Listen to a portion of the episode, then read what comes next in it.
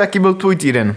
No opět takový pracovní jako obvykle, ale musím říct, že už teď to začíná být takový trochu intenzivnější, blíží se datum k odevzdání té dlouhodobé maturitní práce, té mojí webové hry.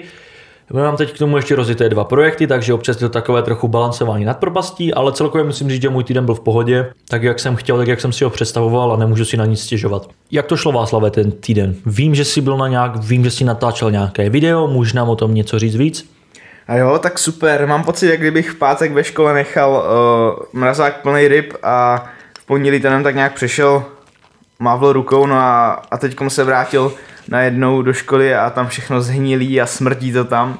Takže to byl takový úžasný odpočinkový týden, ale v té škole jsem to nějak ztratil na spoustu času, když teď maturujem. Takže se bojíš čeho, že tě nepřipustí k maturitě, nebo? No, je to možné, ale snad ne, snad to nějak utáhnu, vždycky se to musí nějak utáhnout. A to je asi i důvod, proč dnešní díl je, není to vždycky tak, jak to vypadá, že? Přesně, přesně. Dneska se budeme bavit o tom, že ne všechno je vždycky tak, jak vypadá na první pohled. Vítejte u podcastu Sifon s Matějem Mitašem a Václavem Tejchmanem. Podcastu s motem Jak nebýt další ovcí v řadě.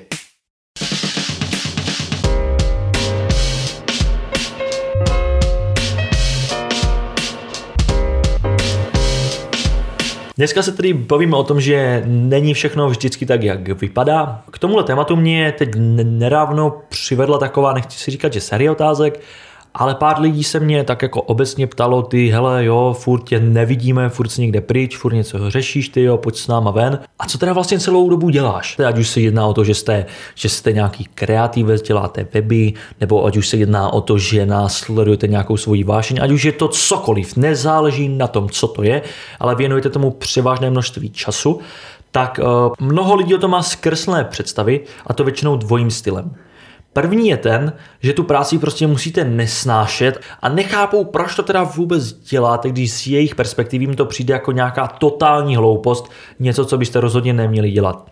No a nebo z druhé strany, kdy teda všechno je úplně skvělý, děláte to na 100% a máte z toho hromadu peněz a jste nejspokojnějšími lidmi na světě. Setkal se s někdy s takovýma otázkama nebo názorama? Občas se s tím potkávám, no, že vidíš opravdu člověk, když, když slyší, že podnikáš, že děláš sám na sebe, tak si buď myslíte, že to máš těžký, že ví, o co jde, anebo si myslíš, že se máš super, protože nemáš pracovní dobu, eh, jsi sám svým pánem a samozřejmě ti zakázky jedou, pokud si můžeš dovolit pracovat sám na sebe. Tahle ta epizoda se teda v tomhle bude asi trochu překrývat s na naší předchozí epizodu o, pod, o podobném tématu, co je nutno obětovat, ale hlavní cíl téhleté epizody by mělo být to, že je důležité si teda uvědomit, že ne všichni to vidí jak vy, a pokud to teda nevidí, jak vy, tak je to důležité si jim to aspoň pokusit vysvětlit. Protože ať už se jedná o to, že chcete mít nějakého partnera, že se chcete dostat do nějaké komunity nových lidí nebo do nějaké jiné společnosti, tak velmi důležité před tím vstupem nebo před nějakou tou základní interakcí je se pokusit vysvětlit teda, že můj přístup k tomuhle bude trochu jiný, že do toho budu moct dávat trochu méně času, že do toho budu moct dávat trochu méně úsilí, protože už většinu mého času okupuje ta činnost, kterou dělám, ta moje vášeň. A hlavně tady říkám, pokusit se to vysvětlit, protože ne všichni jsou, ne všichni jsou to pochopit, ale to já si myslím, že je naprosto v pořádku. Protože všichni jsme jiný, všichni na to máme nějaký trochu jiný názor, ale to, že se to pokusíte vysvětlit, to, že to jednou řeknete, si myslím, že úplně stačí a Prostě pokud se ten daný člověk nebo ta daná skupina, který tomuhle nechce přizpůsobit a vám to nedá, nedává tolik, tak můj, můj názor je na to tohleto opustit. Já bych se spíš chtěl bavit o takových těch předsudcích a podobných věcech, který si o tvé kamarádi nebo kdokoliv myslí. Třeba takový ten základní, že máš dost peněz. Jako jasně, asi špatně na tom nejsi, když děláš sám, jako zvládáš to, ale spoustu lidí si právě říká, že jsi na tom úplně za vodou. No, no já většinou to vnímám tak, že problém je v tom, že když už člověk má ten, má tu vůli a má ten čas k tomu to do toho dávat, tak z toho má nějaké peníze. Nemluvím o tom, že jsou to velké sumy, ale už to máte nějaké peníze. Ale v tu chvíli, kdy do toho dáváte všechen ten čas a to úsilí, tak už vlastně nemáte, nemáte ten důvod si ty peníze užít. A přesně naopak, pokud tedy stále si chcete ty peníze užívat, tak většinou je problém v tom, že nemáte jak vydělat. Ale já bych tak přidal pár poznámek o tom, základní věci, není to tak, jak to vypadá. Třeba freelancing volná doba, že máš hodně volného času. To si, to si myslím, že je velmi velký mýtus. Velmi často se mi stává, ty jo, tak ty když teda děláš na sebe, ty když teda nějak podnikáš, tak vlastně no to je, tak to můžeš dělat odkudkoliv, můžeš to dělat kdykoliv, ty to je, to je úplně sen, to je super, nemáš žádného šéfa, který by tě nutil, nemáš nic takového. No jo, ale tady je důležité si uvědomit, že vy zároveň musíte být svým šéfem a svým, za, a svým zaměstnancem. Jinak to prostě nemůže fungovat. Čili to, že tu odpovědnost v normální nebo v normální, v zaměstnaneckém poměru přenesete ze sebe na toho zaměst, zaměstnavatele, ať už se jedná o to, že potřebujete mít nějaký zakázky, potřebujete mít nějaký pracovní prostředí, potřebujete mít nějaký pra, pracovní prostředky, tak, to, tak tohle všechno přenesete z toho zaměstnavatele na sebe.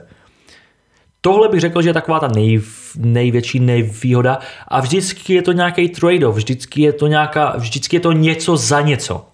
Tady je to za tu pracovní svobodu nebo za tu časovou flexibilitu, která se vlastně vyměňuje za všechny ty ostatní věci, které byste asi nechtěli dělat.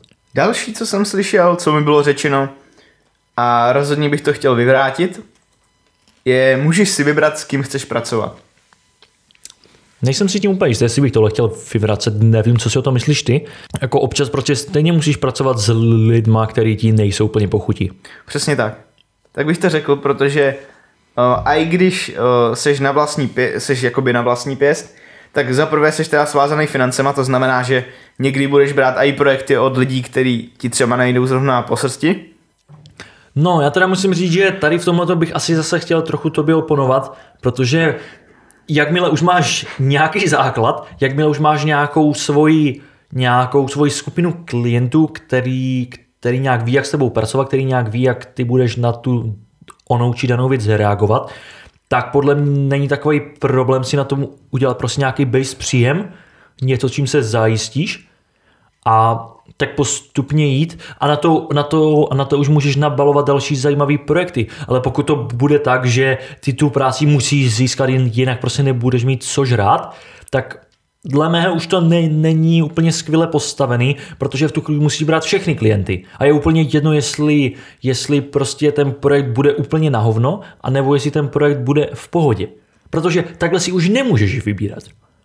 No já to trošku i myslím z toho ohledu, že máš třeba klienta a nevždy jednáš jenom s klientem.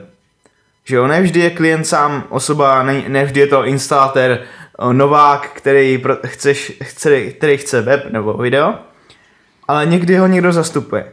Že někdy tam má manželku, která mu dělá uh, účetnictví nebo tak a chce taky do toho kecat. Že já tak si myslím, že z toho ohledu ne vždycky děláš s lidma, který ti vyhovují a ne vždycky jakoby dostaneš projekt od toho, kdo ti sedí. Nebo, nebo respektive můžeš si vybrat toho, eh, kdo ti zadává práci. To jo. Můžeš si říct prostě po té první schůzce a jsou takový projekty, že prostě tenhle to nepůjde. Prostě tenhle Eh, ať už z jakýkoliv formy, není, není jasné, schopný jasné. komunikovat nebo tak. Ale občas se stává hold, že prostě jedná s někým jiným, než kdo ti pak zadává rozkazy, když tak řeknu. Dejme tomu jednám s uh, hlavním šéfem nějaké produktové sekce, jenže pak, když už posílám videa, uh, třeba náhledy nebo něco řeším, tak jednám s jeho podřízenýma, že? Takže to se stane a jako tím bych jenom tak jako řekl, že prostě nevždy si můžeš vybrat zrovna ty nejoptimálnější lidi a ty, kteří ti nejvíc sedí. I když máš ten stabilní příjem. To je pravda, ale já si zase myslím na druhou stranu, že v tom je důležité si jasně určit, kdo co bude o čem rozhodovat, protože jakmile nikdy to nejde eliminovat na 100%. Tady nechci, aby se mě pochopili špat, špatně. Vždycky se můžou stát nějaký malý věci, že ten s tím nesouhlasí a není to úplně ideální. Ale pokud se stanou takové nějaké velké věci, že ten mi řekne to a tam mi řekne něco úplně protichůdného, tak to už je spíš jako chyba na vaší straně, že jste nebyl schopen prostě říct, hele, tak já budu komunikovat jenom s panem Frantou a ne s nikým jiným. Setkáváš se ještě s nějakýma takovýma podobnýma otázkama, který, který ne, že by ti dokázali vykolejit, ale který by si chtěl adresovat? Tak určitě uh, taková ta otázka, když jsme pořád v té škole, tak já už jsem tak nějak za vodou. To už jsem párkrát slyšel, a že i když dobře, oproti ostatním se na tom třeba mám líp, protože mám nějaký job, který je zajímavější a přitom ještě studuju, ale rozhodně bych neřekl, že to, že mám tady tuhle práci, tak neznamená, že mám jakoby nějak super šanci oproti ním.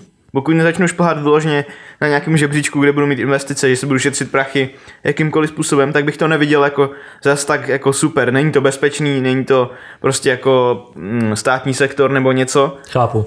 ale tu práci můžeš stejně tak přijít. Já bych tady k tomu řekl jenom to, že jakmile je člověk romantický o tom, jak, vy, jak vydělává peníze, tak to je konec. Pokud sníš o tom, že je to skvělý a přemýšlíš, jak, jakože, jak je to dobrý a tamto a tohle, to je prostě podle mě totální hloupost a tohle tě akorát tak nasměruje do nějaký propasti. Jak jsi to myslel, romantický, to jsem nepochopil.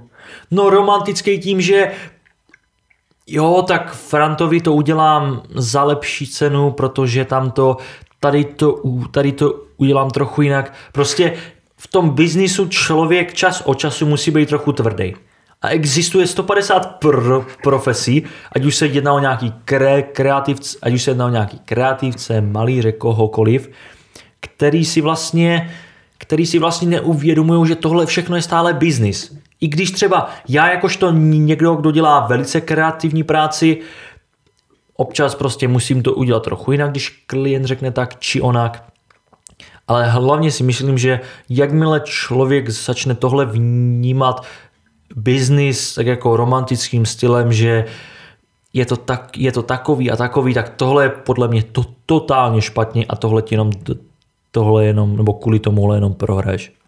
Ono je tady k tomuhle, že ti někdo ve škole nebo obecně jako z tvých vrstevníků řekne, ty jo, tak ty seš za vodou, ty seš úplně v pohodě. Tohle si, přes, to, tohle si přesně myslím, že je taková ta romantika toho, že on to nějak zvládne, on to nějak dává. Tohle je prostě podle mě hloupost. Pokud člověk nemá ty surový data a nevidí, že tohle mu umožní se posunout přesně sem, tohle ho stojí tolik, tak jakmile potom máš ten náhled do toho, do toho, celého, řetěz, do toho celého řetězce, tak asi těžko si řekne, že už je tak za vodou. Jak tomu přistupuješ ty k tomu, když ti někdo řekne, tyjo, tak ty jsi za vodou a už musíš být 100% happy?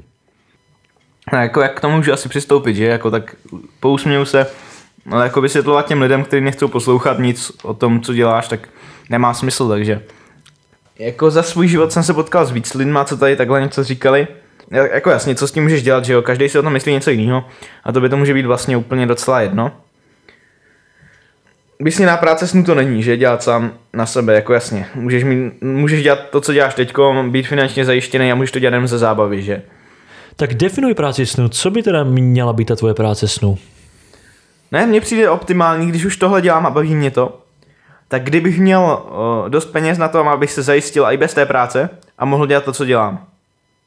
To je třeba můj sen, já bych si chtěl zorganizovat život tak, abych uh, nemusel dělat to, co mě baví, ale mohl to dělat.